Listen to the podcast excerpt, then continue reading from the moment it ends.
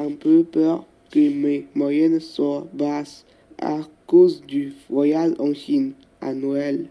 Il y a des contrôles que je n'ai pas rattrapés et des interros sur les verbes irréguliers. Par exemple, be was been, have had had.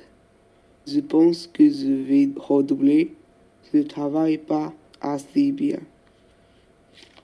On verra.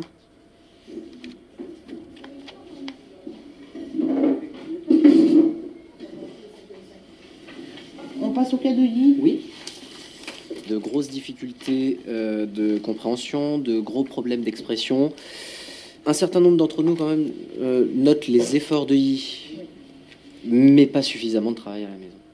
Moi, je trouve qu'il se bouge pas beaucoup et qu'il fait pas d'efforts. Bon, évidemment, je suis pas la matière euh, dans laquelle il est le plus à l'aise. Forcément, c'est la matière la plus difficile pour lui, puisque c'est le français. Mais moi, je trouve qu'il bavarde, il s'amuse, il fait pas d'efforts. Et euh, par rapport au premier, trimestre, il y a vraiment rien. Et je suis vraiment déçu. Et c'est vrai qu'il est pas demandeur, il vient pas. Quand il est parti en Chine, c'est euh, Guy Cheng qui est venu à mon bureau, avec qui derrière, mais euh, il était incapable de me dire qu'il partait. Donc c'est décevant. Il y peut-être un blocage. Et bon, je sais pas, mais j'ai jamais réussi à lui tirer un mot en français. Il parle français, je finis par me poser la question. Ah bon?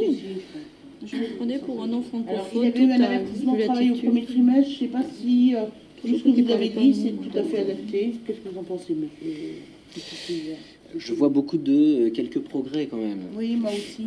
Je, je aussi, sais, mais, aussi. mais je vois aussi beaucoup de ne travaillent pas suffisamment. Donc c'est vrai que je suis un peu, euh, un peu en balance aussi. Des efforts, mais pas assez de travail maison. Peut avancer si on s'intéresse à lui.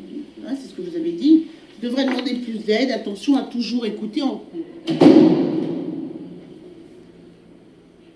Pour la première fois, je suis arrivé à parler à des filles au collège.